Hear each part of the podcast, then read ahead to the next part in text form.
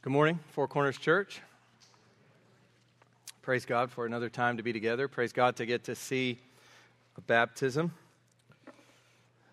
If you would, go ahead and go with me in your Bibles to Exodus chapter 9. We are going to be today in verses 13 to 35. Exodus 9, 13 to 35. If you're visiting with us this morning, we are in the famous portion of the Bible known as the Ten Plagues. So um, sometimes you may come, if you're just visiting, you may come to a gathering of God's people, and there's a, a passage that just really seems to be uh, detached from anything you've ever heard about. You just don't know any of the context. And if you're visiting with us this morning, you, you don't have really the context either. Uh, but perhaps you will at least recognize this portion of the Bible the 10 plagues in the book of Exodus. So, what is happening? God is rescuing his people. The Israelites, the descendants of Abraham, Isaac, and Jacob. Remember, Jacob had 12 sons, and those 12 sons gave rise to a nation. And that nation became the Israelites or Israel. God is rescuing this people. That is what is in view as we go through the plagues. And he is doing that by judging Egypt with these 10 plagues. This is salvation through judgment. We've talked about that before. God is saving his people through pouring out his judgment. All that we've been reading so far is moving towards this deliverance. Everything is moving towards God's people coming out of Egypt to serve Him. That's the end result. That's the purpose. That's what's going on in the plagues. For centuries, they have served Pharaoh as slaves. These blessed people of God, the descendants of Abraham, they have been in servitude to the Egyptian Pharaoh for centuries. But the time has now come for them to leave to serve God alone. And we need to recognize this morning, as we're going through this distant passage from long ago, is that this is what God has done for us. As we think about the Exodus and how it applies to us and, and, and what it means for us, what the implications are for us, we recognize that this is precisely what God has done for us. Through Christ, taking our sins upon himself at the cross. There we have judgment. God has liberated us from sin and death so that we become those who worship and serve him alone. So let me read to you from 1 Peter chapter 2 verse 9. This is how Peter describes God's people, the believers, Christians. He says, "You are a chosen race, a royal priesthood, a holy nation, a people for his own possession, that you may proclaim the excellencies of him who called you out of darkness into his marvelous light. So, what we see here in Scripture is that salvation comes through judgment and worship comes through salvation. So, what is the end result? What's the purpose of all existence? What is the reason why you are saved here this morning? If you're a Christian, why is that the case? What's the purpose? The purpose is that we may proclaim the excellencies of God.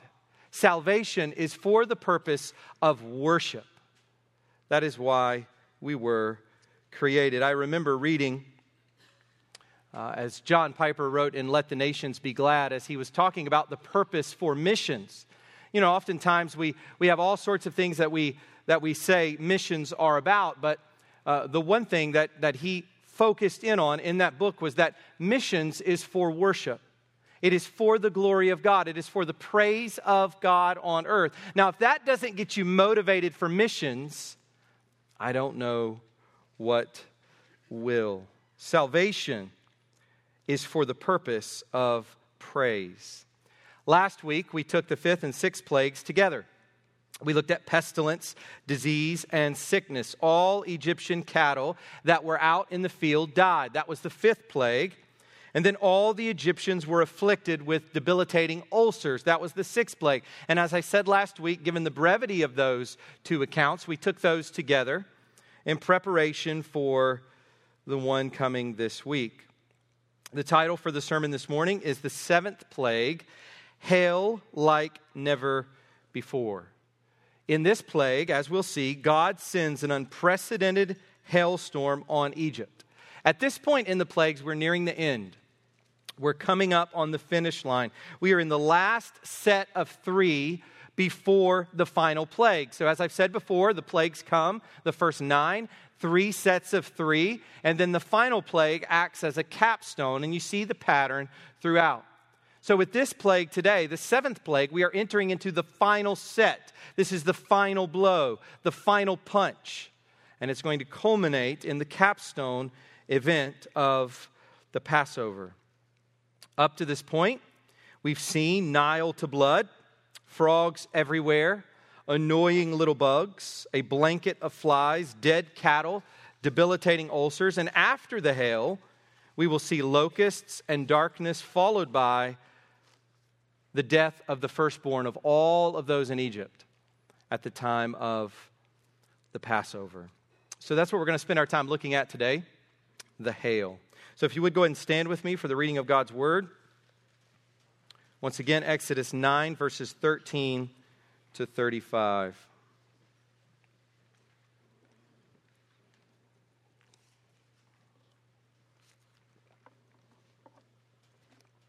This is the word of the Lord for his people and the means by which he changes hearts. Beginning in verse 13. Then the Lord said to Moses, Rise up early in the morning and present yourself before Pharaoh, and say to him, Thus says Yahweh, the God of the Hebrews Let my people go that they may serve me. For this time I will send all my plagues on you yourself and on your servants and your people, so that you may know that there is none like me in all the earth. For by now I could have put out my hand and struck you and your people with pestilence, and you would have been cut off from the earth. But for this purpose I have raised you up, to show you my power, so that my name may be proclaimed in all the earth. You'll recognize that from Romans 9, which we just read.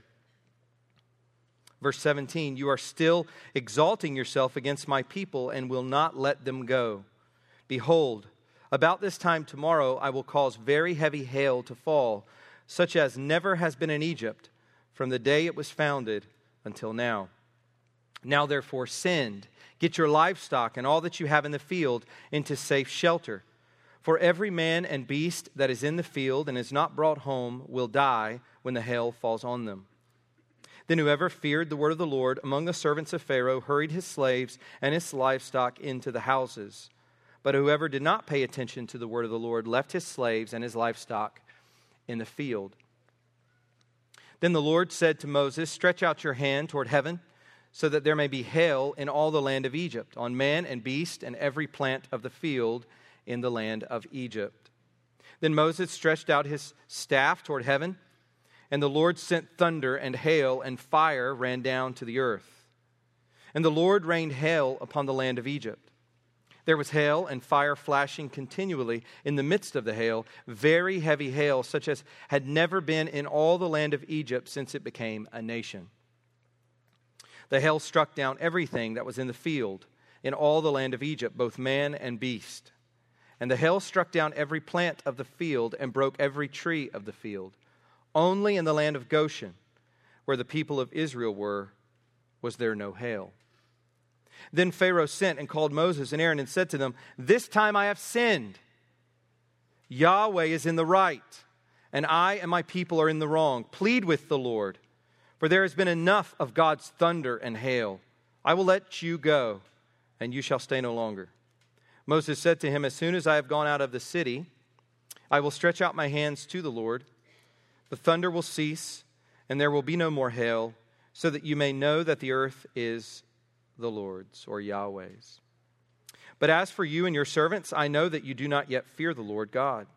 The flax and the barley were struck down, for the barley was in the ear and the flax was in the bud, but the wheat and the emmer were not struck down, for they are late in coming up.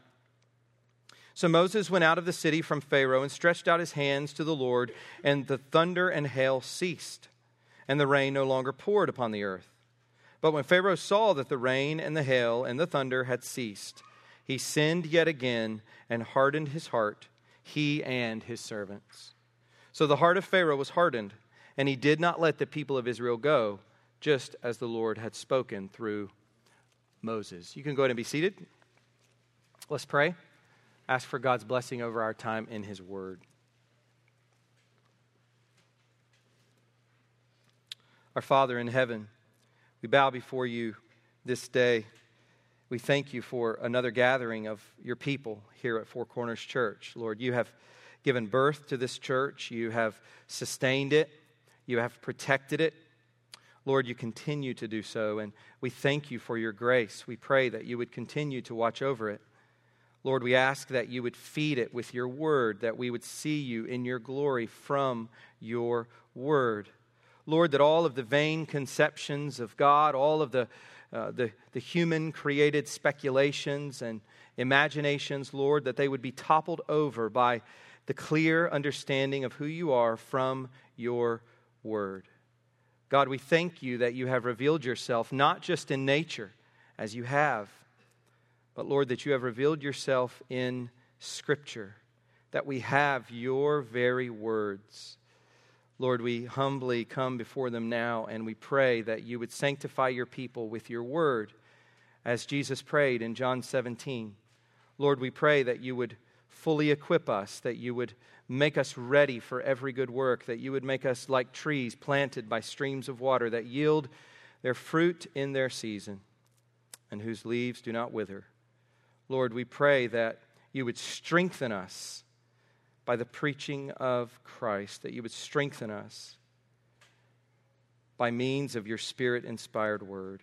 God, thank you for the time together. We pray that it would not be in vain, that you would enable us, that you would empower us to be instruments in your hands this morning for encouragement for our brothers and sisters. Lord, as Michael prayed earlier, undoubtedly there is discouragement and even leaning towards despair, probably with within our church today as, as Lord, we think about just what it is to live in a fallen world. There is sorrow and anxiety and feelings of distress, feelings of frustration and fruitlessness. Lord God, would you comfort your people? Would you give us a clear understanding of your power, your ability to do all that we could think or ask, that you can do uh, far beyond what we could think or ask. Father, would we trust you? And would our time together this morning be a means that you use in your hands to strengthen us in trust and strengthen us in holiness, Lord, that we would pursue godliness, which is great gain, that we would turn our backs on being conformed to this world, but that we would be transformed by the renewal of our minds. God, that we would be your holy people, not just in, uh, in our identity, Lord, but in our practice, that we would show you to the world, that our lives would be evangelistic, both in word and in deed. God, be merciful to us, we pray, and use your word among us this morning, we ask in Jesus' name. Amen. So, this plague of hail that we've come to this morning can be broken into three parts, and these are going to be our three points for this morning if you're a note taker. Just trying to break the text into various parts to understand what's going on here uh, comprehensively. So, three things to look at this morning first, the warning, second, the striking, and then third, the pleading. So, for the warning, we'll look at verses 13 to 21, the striking, verses 22 to 26 and then the pleading, or the passage that centers on the pleading, verses 27 to 35. So, first, the warning. Let's go back to our verses 13 to 21. Let's read those again. Then the, then the Lord said to Moses, Rise up early in the morning and present yourself before Pharaoh, and say to him, Thus says Yahweh, the God of the Hebrews, Let my people go, that they may serve me.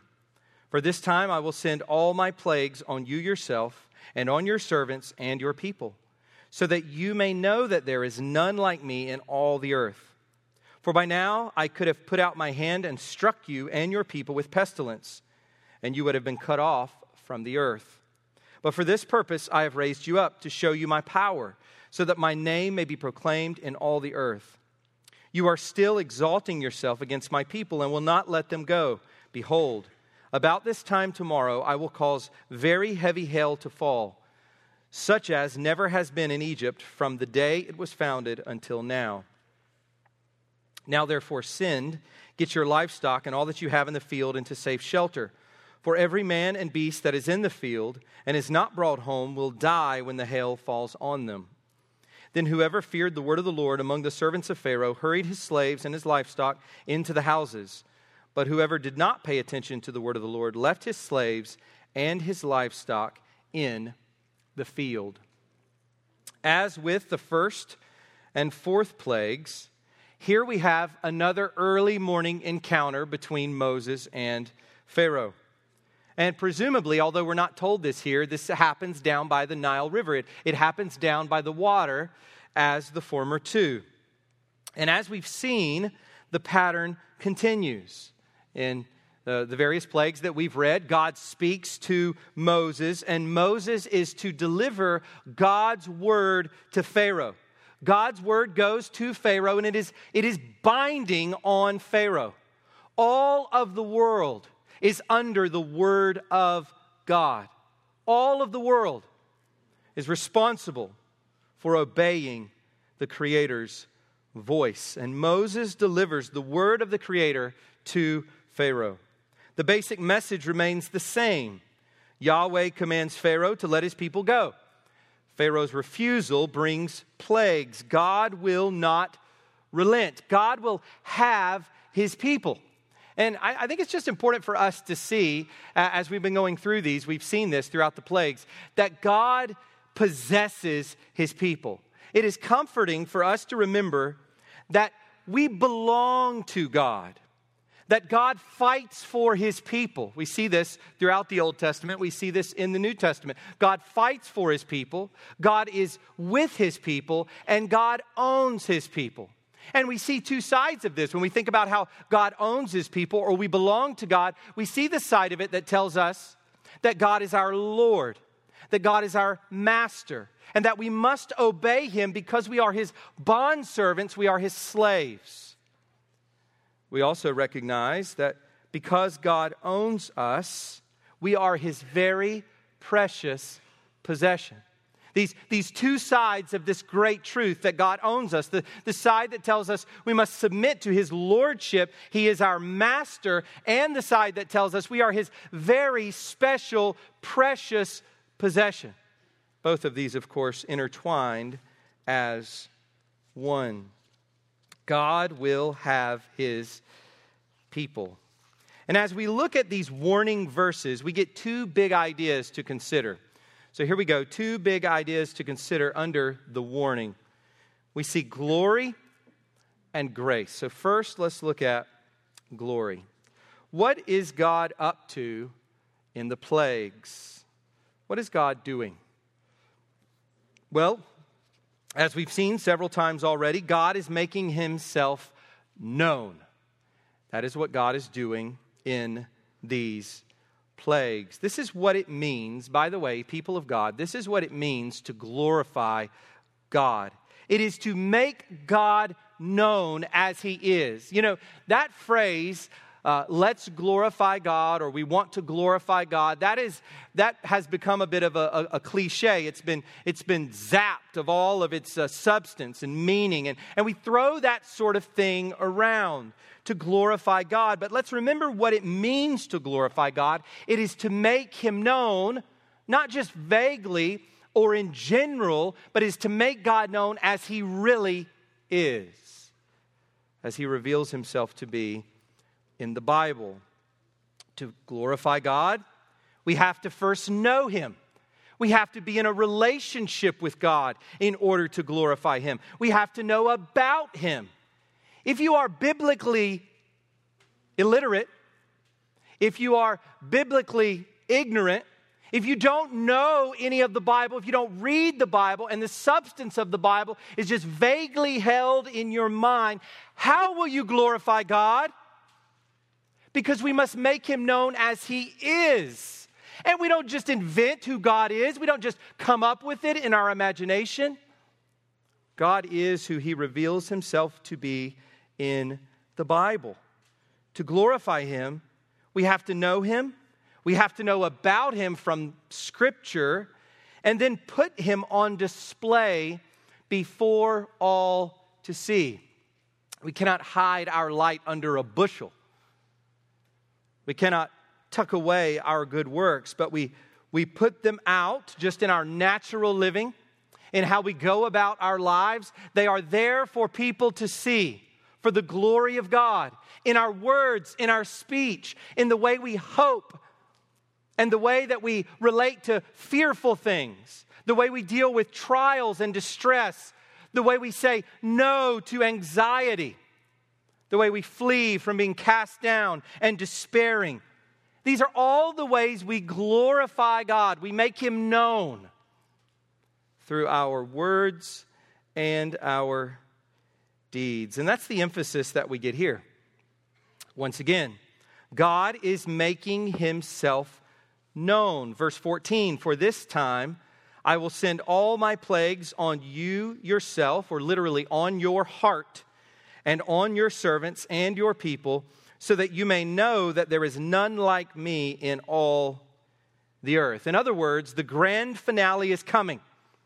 With the first of the last set of plagues, God is saying the grand finale is here. We have the final plagues followed by the capstone. It has arrived, and God will pierce as deep as Pharaoh's hardened heart. As Walter Kaiser writes, his pride and arrogance will be tossed to the wind as the terrors of these new plagues force him, in perplexed and desperate sorrow of soul, literally to beg the Israelites to leave his presence immediately. That's what's going to happen. Why? so that you may know that there is none like me in all the earth. In other words, so that they might understand that all other so called gods are nothing. Well, guess what? We know that after the middle of the 1400s BC, after Moses and the Israelites left, what did the Egyptians keep on doing? Worshiping their false gods, elevating exponentially their Pharaoh. They did not listen to God's voice, despite all 10 plagues. Can you imagine? Being there and seeing these afflictions, all of these ways that God demonstrated that the gods of Egypt were nothing, that Pharaoh was powerless, and yet they went back to their gods. Well, that's the heart of sinful man. It's not a problem in apologetics, it is a problem with man's heart. It's not that man remains unconvinced about God, it is that man hates God. It is built into his heart through the fall. He loves self, hates God, suppresses the truth, and turns the created order into a God. But nonetheless, God is revealing that He alone is the incomparable Lord of all. All of these other so called gods are nothing before Him. This idea of God bringing the plagues to make Himself known is made even clearer in verses 15 to 16. So look with me there. For by now I could have put out my hand and struck you and your people with pestilence, and you would have been cut off from the earth. But for this purpose I have raised you up to show, to show you my power, so that my name may be proclaimed in all the earth. So, what's God saying? I could have struck you down by now. I don't need 10 plagues. Yahweh did not need 10 plagues to bring his people out of Egypt. He needed one one thousandth of a plague. That's it. He didn't need to do all of this. He could have flicked Pharaoh aside. He could have crushed Egypt in one single blow and brought his people out immediately. But that's not what God did. There is a reason that God has dragged this out for human beings all over the world to read for 3,500 years, for Israel to pass along to their children and their grandchildren and their great grandchildren, to spread abroad all over the ancient world, throughout Egypt and throughout Canaan and beyond. There is a reason that God did not do it immediately. There is a reason that God did not just flick Pharaoh aside. God has had a purpose, a purpose for Pharaoh's very existence. And we talked about this in Romans chapter 9 a purpose for his rule, a purpose for his still being around after six plagues. Can you imagine? Pharaoh stands up every morning when he encounters Moses with all of this pride thinking they haven't struck me yet. And all the while, it is only because of God's purposes to glorify Himself that Pharaoh has not been utterly squashed under the hand of Almighty God. And here's the purpose to show you my power so that my name may, may be proclaimed in all the earth. Do you see how much God cares about his name? people of God, do you see God's concern? Do you see what God cares about most? His holy name. Every detail of our lives should be about magnifying God's name. You know, that's the problem with our Christian lives. That's why we're fumbling along. That's why we're not zealous for the Lord, is because we're really not about magnifying God's name. We're about pursuing our own comfort. We're about satisfying our own desires. We're about propping up our own reputations. We're about a whole host of things rather than the name of God. This is the purpose for every day you get to wake up. This is the purpose for every breath you get to draw into your two lungs God's name. To make this God, the God of the Bible, known. That's the only reason you haven't dropped dead. That's the only reason I haven't dropped dead.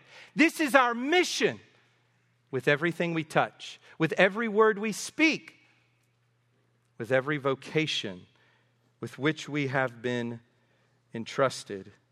It is about the name of God, who He is. This is God's purpose in Exodus and the rest of the Bible and in each and every one of our lives. If you make it about anything else, of course your life's going to be fumbling along. Of course our lives are going to be wrecked. Of course our lives are going to be raked over by all kinds of folly when we make life about anything other than magnifying the name of Yahweh. The second big idea we need to look at here is grace. So we have glory and we have grace. These are the two great G's of Scripture. In fact, you could really sum up all of Scripture under these two great G's God's glory and God's grace. And as we read here, Pharaoh has been exalting himself against God's people. So God is going to send a plague very heavy hail, the likes of which has not been seen in Egypt since it was founded. This is 2,000 years since the founding of Egypt, or around 3,500 or 3,200 BC, all the way down to 1,500, around about that time. Very heavy hail, the likes of which has not been seen in Egypt since it was founded. When? When is God going to bring it? Tomorrow. And we saw this with the fifth plague in chapter 9, verse 5. God gives time for the people to bring their animals in. But here's what I want you to notice here the Lord takes it to another level. He actually, look at this, he actually issues an invitation to the Egyptians to bring their animals and servants indoors so that they will not be hit by the, fail, by the falling hail. This is an incredible display of grace. Did the Egyptians deserve this? Of course not. Does anybody deserve anything from God? Of course not. Did Lot deserve to be rescued from Sodom?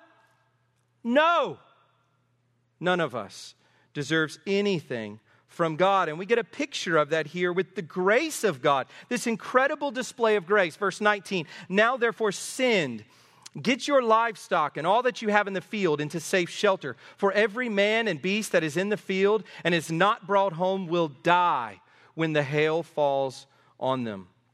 And of course, some fear the word of the Lord and some don't showing that God's grace is actually at work in some of these Egyptians. Now, we don't know the extent. Uh, does fear the word of the Lord instead of fear the Lord? Does fear the word of the Lord simply mean they're terrified of the possibility of this calamity, and so they act on it just in case? We don't know. But what I think we can conclude is that God is working in the hearts of some of these Egyptians. And I think we're meant to understand that as we see the mixed multitude in chapter 12 come out with the Israelites as the Exodus occurs. So not only do we see the grace of God at work in his invitation to these Egyptians, including Pharaoh, to bring in your animals and your servants to avoid the damage of the plague. But we also see it in the fact that some of them actually listen glory, and grace. That's what God is about. Secondly, this morning we come to the striking in verses 22 to 26. So let's look at those verses.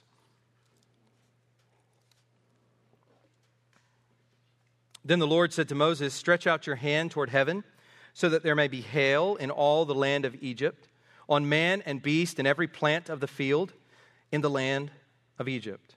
Then Moses stretched out his staff toward heaven and Yahweh sent thunder and hail, and fire ran down to the earth. And Yahweh rained hail upon the land of Egypt. There was hail and fire flashing continually in the midst of the hail. Very heavy hail, such as had never been in all the land of Egypt since it became a nation. The hail struck down everything that was in the field in all the land of Egypt, both man and beast. And the hail struck down every plant of the field and broke every tree of the field. Only in the land of Goshen, where the people of Israel were, was there no hail. Well, here once again, I want to give us two words to guide us devastation and protection. So let's look first at devastation. We could sum up this plague by calling it a severe and unprecedented hailstorm. I think that's probably the way we could sum it up. It is a severe and unprecedented hailstorm. It's a storm, it's severe, and it is unprecedented. The hail itself is described in verse 24 as very heavy hail. Not just heavy hail, not just hail, uh, not just heavy hail, but very heavy hail such as had never been in all the land of Egypt since it became a nation. Nowhere in the history books, nowhere in the records, nowhere in the oral traditions is anything like this, any storm like this, to be compared. And to make matters worse, this massive, unprecedented hail is accompanied by loud thunder and fierce lightning striking the earth and flashing back and forth. This is, this is an intense firestorm with pounding, pounding hail and ear numbing thunder. We get the end result in verse 25. The hail struck down everything that was in the field in all the land of Egypt, both man and beast. And the hail struck down every plant of the field and broke every tree of the field. The impact of this plague is utterly devastating. Destruction to crops and trees throughout all of Egypt. All the Egyptian animals that are left outside are killed. And we know that many of them had died. Most of them had died before in the fifth plague and the pestilence. But presumably, there were some who were indoors, or some have even suggested that the Egyptians actually went and bought cattle from the, from the people of Israel, actually, because they needed to, uh, to get the cattle that they had lost. But all Egyptian animals are, that are left outside are struck. And interestingly, this is the first instance of human death. Notice that. It's not until, by the way, this is the grace of God. This is the grace of God at work. Despite all that Pharaoh had done and all that the Egyptians had done to God's people, it is only here in plague seven that we get the taking of human life. This is the grace of God. It reminds me of at the end of Genesis 18 when Moses, uh, when Abraham is talking with the Lord, and he says, If there are, are 40, and then he goes down all the way to 10. If 10 people are found there in Sodom, will you spare the place for the just the 10 and god says if there are 10 righteous individuals in sodom i will spare sodom. This is the grace of god. Seventh plague now we get the first human deaths. Psalm 78, verses 47 to 48, adds color to what happens here in the seventh plague. He destroyed their vines with hail and their sycamores with frost. He gave over their cattle to the hail and their flocks to thunderbolts. So, by the way, that means that this lightning is not just hitting earth, it's also hitting animals. It is striking, and perhaps humans as well. Psalm 105, verses 32 to 33, also gives us information about this plague. He gave them hail for rain. Imagine hail coming down with the thickness of rain, a heavy downpour of massive hail. it, it is, it, it is inescapable. If you're outside, you're dead. You're not making it out. You're not going to get hit and then army crawl your way to your house. It's not happening. If, if you get hit, you're dead. He gave them hail for rain and fiery lightning bolts through their land. He struck down their vines and fig trees and shattered the trees of their country. Some have argued that this plague was an attack on the various sky deities of Egypt. And once again, I've talked about this before how you read some things out there and they're just trying to find all these different Egyptian gods to go with every single plague. And that can be overdone on a popular level. But there are others uh, uh, there are others in the scholarly community who don't want to see any Egyptian gods in view here, which I think is ridiculous. We have these gods being attacked through the plagues. And in fact, Moses says that himself in Exodus, that it was a, an attack on the gods of Egypt. So here, perhaps, we have the sky deities of Egypt, gods and goddesses like Nut and Shu and Tefnut, and perhaps others in view as we see this absolute chaos coming by the word of Yahweh in the skies. As it is Moses who lifts up his staff to the skies, and it is Yahweh who brings from the skies all of this devastating fury and power. So we see devastation, we also see protection. Once again, God shields his people. Look at verse 26. Only in the land of Goshen, where the people of Israel were, was there no hail. This storm, as we've seen before, was targeted and selective. While hail is decimating the land of Egypt, the people of Israel dwell in safety. No hail in Goshen. I want to submit to you this morning that this is a picture of final judgment. The difference here between the land of Egypt and the decimation that is happening in the land of Egypt, contrasted with the perfect safety and security of God's people in Goshen, is a picture of final judgment. Psalm 1 verses 5 to 6, it says, Therefore the wicked will not stand in the judgment. Why? Because they'll be blown away. The wicked will not stand in the judgment, nor sinners in the congregation of the righteous. For Yahweh knows the way of the righteous, but the way of the wicked will perish. And before that, he has compared in Psalm 1 uh, the wicked to chaff that the wind drives away. The image is much like we have here between Egypt and Goshen. The people in Goshen are standing in the open air. They're standing under the sky which the Lord God made. The people in Egypt are cowering in their houses because there's nowhere to stand outside. In the day of final judgment, there will be no houses to which to run, there will be nowhere to hide. The Lord will bring his wrath on sinners, and only on those who are known by him, who are called the righteous, will stand and not perish in the day of judgment. So, how is it this morning? How are we shielded? Because none of us is righteous. Uh, none of us fits that description. So, how in the world do we avoid the, the judgment, the wrath of Almighty God, which will come at final judgment as sure as the seventh plague came on Egypt? The answer is given to us simply in 1 Thessalonians 1:10, Jesus who delivers us from the wrath to come.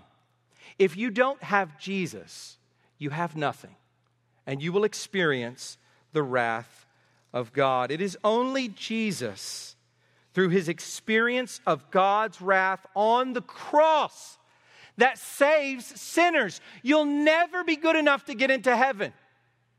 Kids, listen, you'll never please your parents enough to get into heaven. You'll never be able to obey enough commands. You'll never be able to honor them enough. You'll never be able to do enough works. The truth is, our hearts are wicked. They're turned in the wrong direction and they need to be healed and renewed by the Spirit of God. And this only happens by the cross of Christ. It only happens as God, in His grace, calls us to Christ and as we, by the power of the Holy Spirit, with renewed hearts, turn from sin and turn to Christ. We must repent and believe if we are to be saved. We must do as the Thessalonians did. We must turn from idols to serve the living and true God. Without turning, there's no saving. We must turn from sin, and we must put all of our trust in the finished work of the Lord Jesus Christ. So we see the warning, we see the striking, and then finally this morning we see the pleading. Look at verses 27 to 35.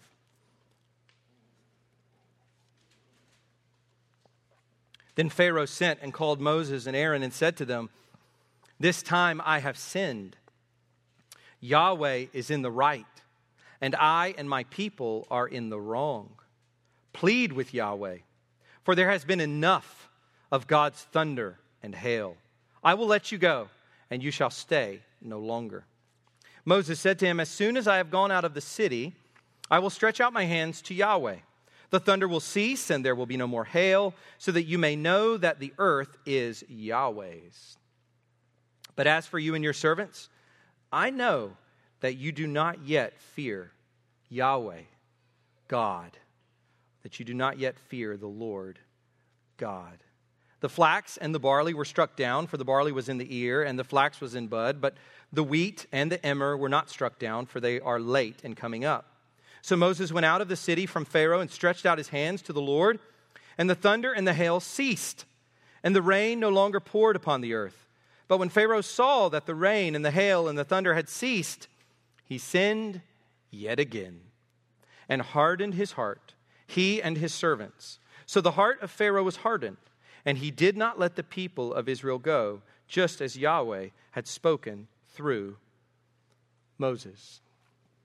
Well, as we've seen before, Pharaoh summons Moses and Aaron. Uh, when it becomes too unbearable for him, trying to hold on to as much of his own supposed dignity as he can, he summons Moses and Aaron to speak with him. And what we find here is a remarkable statement of wrongdoing. Verse 27 This time I have sinned. The Lord is in the right, and I and my people are in the wrong. Now, there's a couple of things wrong with this statement, just on the surface. So we don't want to draw too much out of this statement. But there's, so there, there's a couple of things here just on the surface that we need to see, a couple problems. First, Pharaoh says, uh, this time. This time.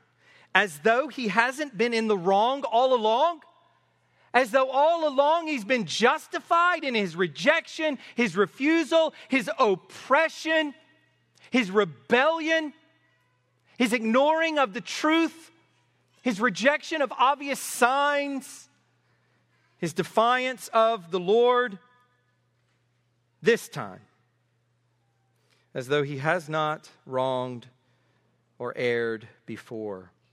Also, the way that he refers to I and my people, I think may be suggestive of the fact that Pharaoh views himself on par with Yahweh. There is Pharaoh and his people, and there's Yahweh and his people. I, I, tend to think that that's sort of underlying this. Pharaoh still sees himself very much as a, a, a competitor to Yahweh, as, as though he's sort of on par with Yahweh, given Egyptian religion and the status of the Pharaoh. There's Pharaoh and his people, and there's Yahweh and his people. No, not even close. Nevertheless, it is remarkable that Pharaoh would be willing to say these things to Moses and Aaron. That he would say these things is incredible. But why is he saying it? Well, it's obvious because he wants Moses to once again plead with God for him. He wants Moses to plead with God to remove the plague. This is pleading for pleading. He is pleading to Moses to plead to God so that the affliction will stop.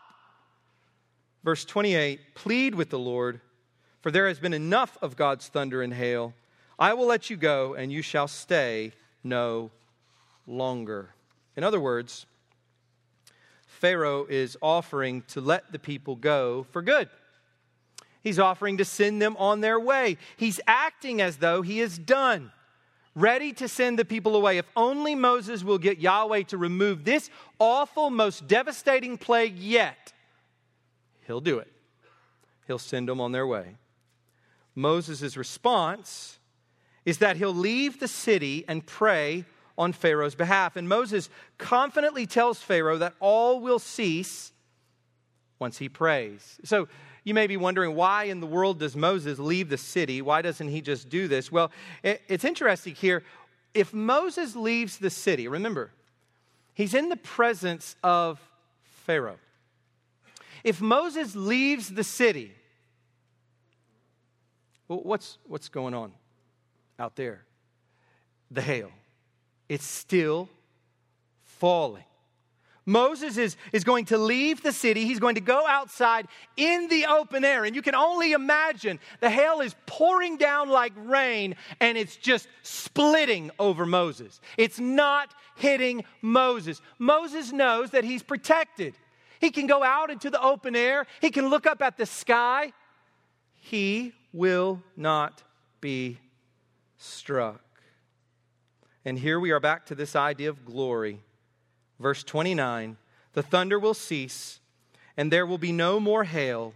Here's the purpose so that you may know that the earth is the Lord's. Who controls the sky? Yahweh. Who controls all of the movements of, of clouds and the movements of weather? Yahweh. Who controls all space and time and matter? Yahweh, the God of the Hebrews, not Pharaoh, and not these worthless gods of Egypt, so that you may know that the earth is the Lord's. All throughout this passage, we get this emphasis on knowing Yahweh and knowing that the gods of Egypt are nothing. But even though Moses is going to do this, he detects a problem. Verse 30 But as for you and your servants, I know that you do not yet fear the Lord God. Now, this is really interesting because the way that Moses writes this, the Lord God, Yahweh God, in Hebrew, this is the first time that this has appeared since Genesis 1 to 3. And so scholars debate what's going on here. You know, what, what is Moses trying to say? And I think there's something here bringing the reader back to those opening chapters of Genesis the supremacy of the Creator God, who is the God over all. You do not yet fear the Lord God. You do not yet fear your God, Pharaoh, in that he is your maker. You do not yet fear the one who created Adam through whom all humanity came upon the earth, including Pharaoh and all other Egyptians. Moses recognizes that pride and hardness of heart are still present. Maybe it's in Pharaoh's tone, maybe it's in what we discussed earlier with this, this weak confession. Whatever it is, Moses recognizes that the pride is still very much there. Pharaoh and his servants have not bowed the knee to the Lord of all. After a side note explaining which crops were affected by the hail and which had yet to come up, Moses keeps his word. And by the way, that places this plague probably sometime, if you look at the, the growth of these crops, that places this plague sometime February, March timeframe, based on when these crops would have been harvested. But after giving this, this side note, Moses keeps his word. He pleads for Pharaoh, and God removes the plague just as Moses had said. By contrast, Pharaoh does not keep his word. Look at verses 34 to 35 as we finish the passage. But when Pharaoh saw that the rain and the hail and the thunder had ceased, he sinned yet again and hardened his heart, he and his servants. So the heart of Pharaoh was hardened, and he did not let the people of Israel go, just as the Lord had spoken through Moses. You know, all of this is happening according to God's sovereign will. And yet, Pharaoh is responsible for his sin. Sin begins and ends this last section, verses 27 to 35, this, this idea, this theme of sin. And as I've said many times, as we've gone through Romans and gone through Genesis and we've gone through now Exodus, we're seeing the fact that, that God is sovereign over all. And we see that God is the active agent in hardening Pharaoh's heart. And yet, in this mysterious way that we cannot understand, Pharaoh is responsible for his sin.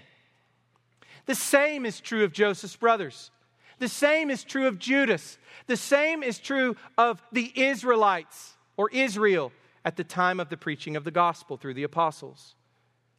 The same was true of Caiaphas and Annas and all of those who put the Lord Christ to death. God is sovereign, and yet we are responsible for our sin. He sinned yet again and hardened his heart. And if you read into the beginning of chapter 10, listen to what it says. Then the Lord said to Moses, Go into Pharaoh, for I, for I have hardened his heart and the heart of his servants. What? Hold on a second. For all those commentators who try to parse out, here God's doing the hardening of the heart, and here um, Pharaoh's hardening his own heart, and here it's just passive and it's not, we're not told. That's ridiculous. Here we are told that Pharaoh is hardening his heart, and in the very next verse it says, I have hardened his heart. These things are woven together throughout. And we do injustice to the Word of God when we try to parse them out in that way so as to make God conform to our own sense of fairness and modern sentiments rather than accept God for who He is and who He reveals Himself to be in His Word. God does not call us to figure everything out, He calls us to trust and obey His word. As we close this morning, I want you to see that Pharaoh's confession and promise is a picture of false repentance. I just want to take a moment and look at Pharaoh as an illustration. An illustration of false repentance. We see a confession of sin and we see a promise to stop sinning. We see a confession of sin, we see a promise to stop sinning and to do rightly. I'm going to give you a quote from Duane Garrett, a commentator on Exodus. He says this that Pharaoh's repentance would remain in a kind of provisional status until he actually acted on his promise to let the people depart. As it turned out, his willingness to do this was ephemeral. It vanished as rapidly as did the hailstorms. Pharaoh's fear of Yahweh lasted only so long as conditions demanded it. Ironically, Jesus would portray this kind of ephemeral repentance with an agricultural metaphor, comparing it to grain plants planted either among weeds or in shallow soil. The word goes out, and sometimes it falls on shallow soil, the Lord Jesus teaches us. The parable of the sower, the parable of the soils. And in some soils, it appears as though there has been genuine conversion, genuine, genuine transformation of heart, the likes of which we see in Jeremiah 31 when the new covenant comes and shows up. But in time, with pressure, they fall away. It is ephemeral planted either among weeds or in shallow soil, and guess what? Bears no fruit. That is not a Christian. A Christian is one who, by the power of the Holy Spirit, is transformed in the heart, reborn to newness of life. As Paul says in Romans 6, a person who has trusted in the death of Christ alone for the forgiveness of sins. It is only Christ's blood that can save us and has turned from wickedness, has turned from sin to take hold of this Christ. To turn to Christ in faith is to turn away from sin to the living God. Just as we see with the Thessalonians, just as we read in Romans 6 it is to obey the standard of teaching to which we have been committed. We hear the gospel and we submit to Christ as Lord. We trust in Him for the forgiveness of our sins. So let me just ask you this morning to look. Look to Pharaoh. See in him an illustration of phoniness. See in him an illustration of self deception. See in him an illustration of the falsely called Christian who is really no Christian at all. Let's pray. Father God, we thank you for how you reveal yourself to us so clearly in the Bible. Lord, we thank you for this little portion here of Exodus, chapter 9, about the seventh plague and all that we find here in this passage. Lord, it's, it's amazing what you reveal here in your word. Lord, we read your word so quickly. And there's a place for that, God, but there's just so much here. We could swim forever in your truth. Lord, would we get in the pool more? Would you convict us of our neglect of the word of life? Would we heed the words of Jesus when he says to Satan, Man shall not live by bread alone, but by every word that proceeds from the mouth of God? Would we feed as the sheep of Psalm 23, as the sheep of John 10? Would we feed on this nourishing word for the building up of our lives and the sanctification of our souls? Would we? feed, that we might bear fruit, that we might do those works which you have prepared beforehand, before the world began. Lord, we love you. We thank you that you have been with us this morning so far in the service. We pray that you would continue to guide us and, and, and bless us. Lord, we pray for Worth, that you would uh, bless him in this, this public profession of what you have done in his heart, Lord. Would you keep him and guide him and use him? Would he desire above all to magnify the name of God? Would he give everything for that purpose? Would he hold nothing back? Would he live for you, for your glory and his good eternally? We pray in Jesus' name. Amen.